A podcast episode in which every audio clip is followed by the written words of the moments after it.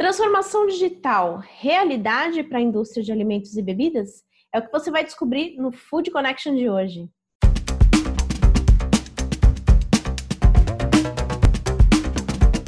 No ar, mais um Food Connection, o programa para toda a cadeia de alimentos e bebidas.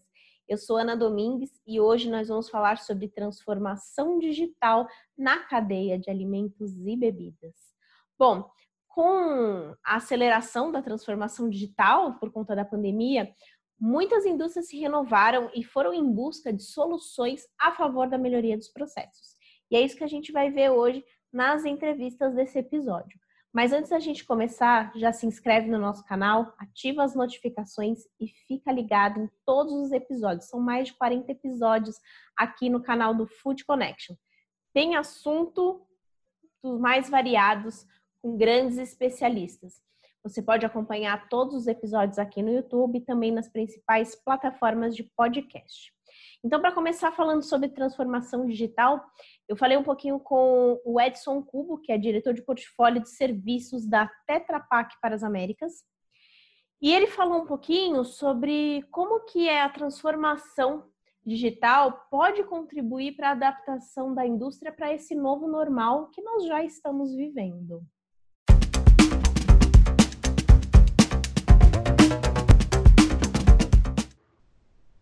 Existem diversos pontos que a tecnologia pode realmente contribuir. É, um dos primeiros que me vem à cabeça é a questão do distanciamento social. Distanciamento físico, vamos falar assim, social, nós temos que continuar mantendo o relacionamento social, mas distanciamento físico. Esse distanciamento físico, é, uma fábrica onde tem uma quantidade grande de pessoas trabalhando uma do lado da outra, a gente pode implementar tecnologias que permitam que as pessoas trabalhem mais distantes. E isso vai ajudar também que o trabalhador, o, colaborador, ele possa uh, ter um, a questão de saúde, segurança melhorada. E se não for implementada essa tecnologia, ela gera riscos para os funcionários e riscos também uh, para a saúde e com possibilidade até mesmo de ter uma parada da, da, da fábrica, um fechamento uh, por conta de uma disseminação do vírus. Então, existem áreas, por exemplo, onde existe uma paletização de, de caixas.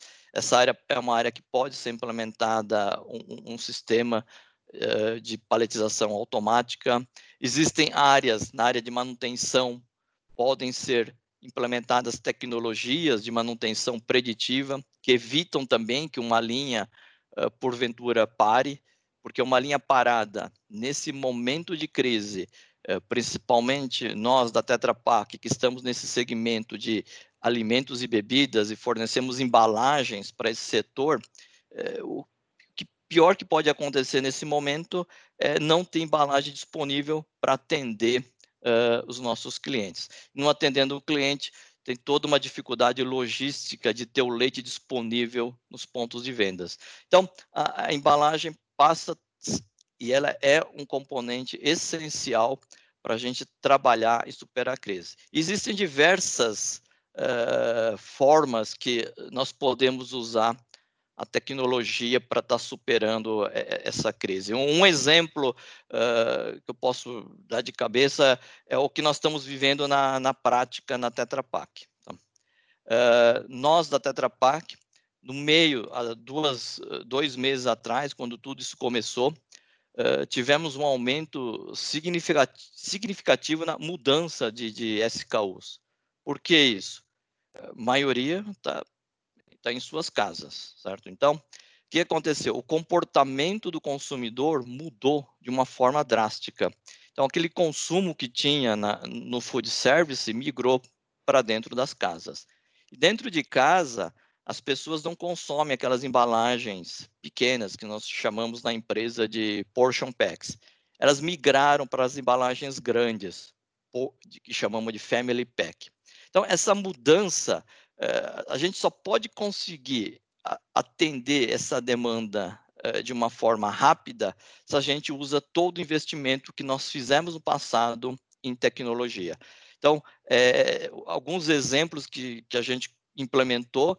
Nós temos um portal eletrônico com os nossos clientes. Esse portal eletrônico ele facilita a colocação de pedidos. Esse portal permite também que os nossos clientes façam rastreamento da embalagem de ponta a ponta, desde que ele sai da nossa fábrica de Montemoro, da nossa fábrica de Ponta Grossa, até a chegada nos clientes. Então, os clientes podem acompanhar uh, de uma maneira online onde está esse caminhão. E quando o caminhão chega na doca do, do, do cliente, ele já sabe que está lá. E as outras áreas que necessitam dessa embalagem já podem fazer toda a programação.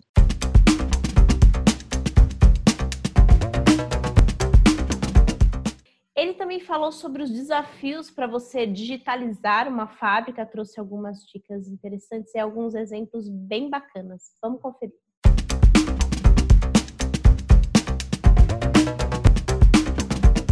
A transformação digital é algo que já vem ocorrendo uh, em diversos setores na, na, área de alimentos e bebidas.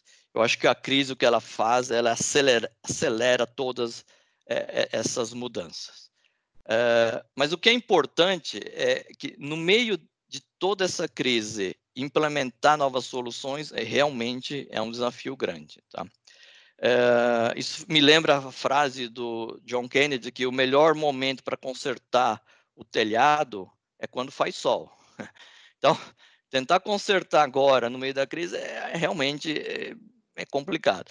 A gente vê que as empresas que estão uh, tendo bom boa performance nesse momento são aquelas que fizeram investimentos antes, que prepararam um bom portal eletrônico, criaram um forte ecossistema de, de, de parceiros, é, empresas que envolveram suas pessoas, engajaram em toda essa transformação digital. Então, se não foi feito antes, é importante fazê-lo quanto antes, porque é, a digitalização passa a ser uma parte fundamental e que realmente vai trazer uma vantagem competitiva no meio de tudo isso. É, um, um, exemplo do, do, do, dos desafios que, que as empresas têm é, é que muitas vezes as empresas focam é, na ferramenta. Então, ela compra lá uma ferramenta e acha que essa ferramenta é o que vai fazer a diferença e transformar digitalmente a empresa. Mas, na verdade, a ferramenta é o que diz, é uma ferramenta, é um software, é algo é, que tem que estar inserido num contexto maior. Então, além da ferramenta, o que precisa que a transformação digital, para realmente ela virar, é, ela seja parte da estratégia da empresa fazendo parte de uma estratégia maior dos seus negócios, isso vai ter uma maior aderência.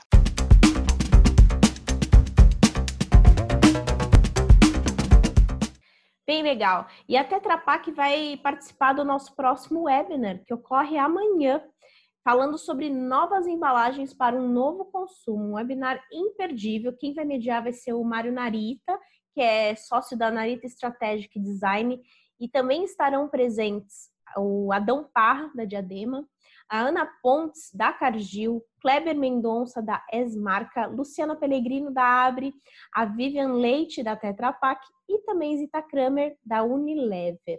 Vai acontecer amanhã, sexta-feira, dia 29 de maio, a partir das 10 horas. Se você quiser acompanhar, o link de inscrição está aqui na descrição desse vídeo. Só acessar, a inscrição é gratuita e a gente espera por você.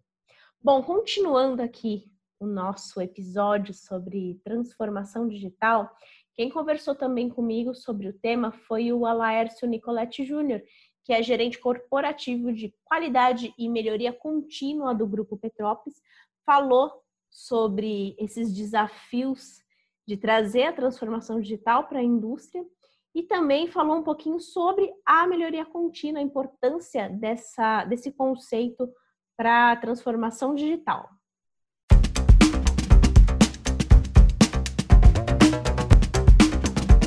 E como a transformação digital pode contribuir para acelerar o retorno das empresas para essa para esse novo normal?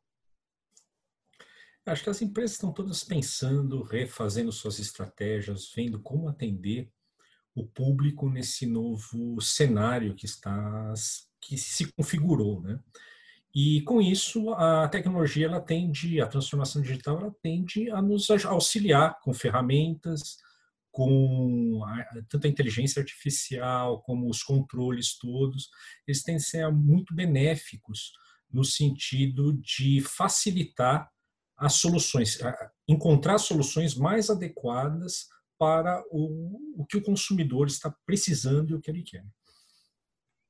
É, a gente fala de transformação digital há tanto tempo, né? Assim, lá no canal da Fispal Tecnologia, a gente fala bastante sobre indústria 4.0, transformação digital. É, na sua opinião, a indústria de alimentos e bebidas ela já vive uma realidade de transformação digital ou ainda falta bastante? Eu acredito, falando sinceramente, Ana, é, existia um abismo nas, nas indústrias de todos os setores aqui no Brasil. Então, nós temos as grandes empresas multinacionais que já estão habituadas, já falam o mundo da indústria 4.0, e temos também as pequenas indústrias que ainda estão se adaptando, ainda estão conhecendo, conhecem uma solução ou outra, muitas vezes esparsas, mas elas não têm ainda o domínio de todo o tudo que a indústria 4.0 pode trazer. Então, por isso que é fundamental, inclusive, essas, esses que os meios divulguem, que as, as empresas façam o benchmarking, que elas se, se contatem de forma que saibam o que é aplicável, o que, que pode ser aplicável, né? porque cada empresa está tá, muitas vezes as empresas caminham por, por, caminhos paralelos, né? Então é importante o que uma descobriu compartilhar com a outra para que se cheguem em soluções mais robustas e, e de uma forma mais eh, democrática, vamos assim dizer. Né? Bom, Alércio, eu estava lendo o seu último artigo, né, que você enviou lá para o nosso canal digital, na Fispal Tecnologia. Uhum. E aí você fala um pouquinho sobre a importância da melhoria contínua nessa era de transformação digital. Como que você vê, é, como que a indústria pode trabalhar melhor esse conceito para que haja de fato uma transformação digital na indústria? A melhoria contínua, ela tem o mais importante é o método, é o pensamento científico ele ser usado para que efetivamente nós encontremos as melhores soluções face à oportunidade ou problema identificado.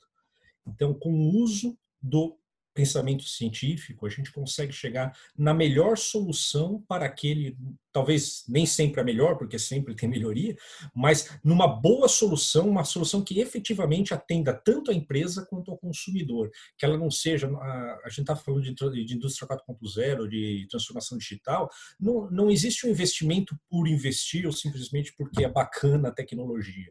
Ele tem que ele, além de ter, ele tem que, sobretudo, atender o cliente, que é a nossa maior razão de ser, né? atender efetivamente o que o cliente quer, da forma como ele quer, mas, sobretudo, trazer, é, trazer melhorias que sejam economicamente viáveis para a organização. Porque se a organização investe mais tecnologia e não tem um retorno ali na frente, ela acaba sendo refém da própria tecnologia e não é isso que a gente quer, gente. E, e por isso que a melhoria contínua ajuda muito. Ajuda com o método, com o raciocínio científico para que nós cheguemos às melhores soluções que levem o melhor custo-benefício, além do atendimento dos nossos clientes.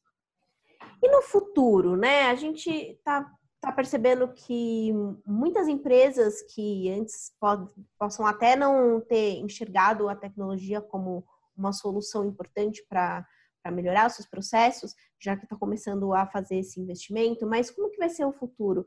Você acha que as empresas vão ter é, um olhar mais atento à tecnologia e à inovação? É, eu, eu, esses dias eu fiz uma live, eu falei o seguinte, a gente não tem bola de cristal para descobrir como que o futuro vai se desenhar, mas com certeza ele vai se desenhar com a tecnologia, ele vai se desenhar com usando a, com o uso da tecnologia para que a gente efetivamente a, aproxime a necessidade da, da, da solução.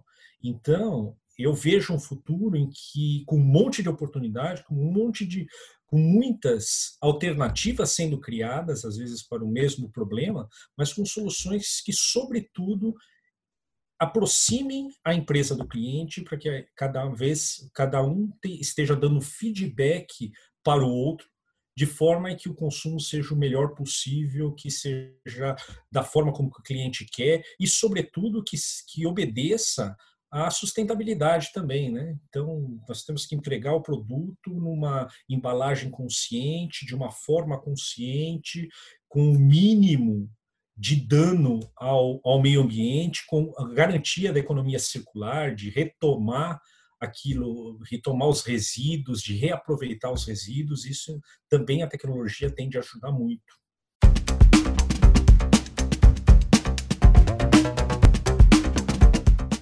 Bem legal. Bom, tanto o Alaércio como o Edson, eles são colunistas lá do canal digital da Fispal Tecnologia digital.fispaltecnologia.com.br. Na aba de especialistas, vocês encontram artigos desses dois especialistas, trazendo um pouquinho mais os seus conhecimentos sobre a indústria de alimentos e bebidas. Bom, eu vou ficando por aqui. Espero você amanhã no webinar e também no nosso próximo episódio que eu trago a partir das quatro horas aqui no nosso canal. Eu espero por você amanhã, hein? Até logo!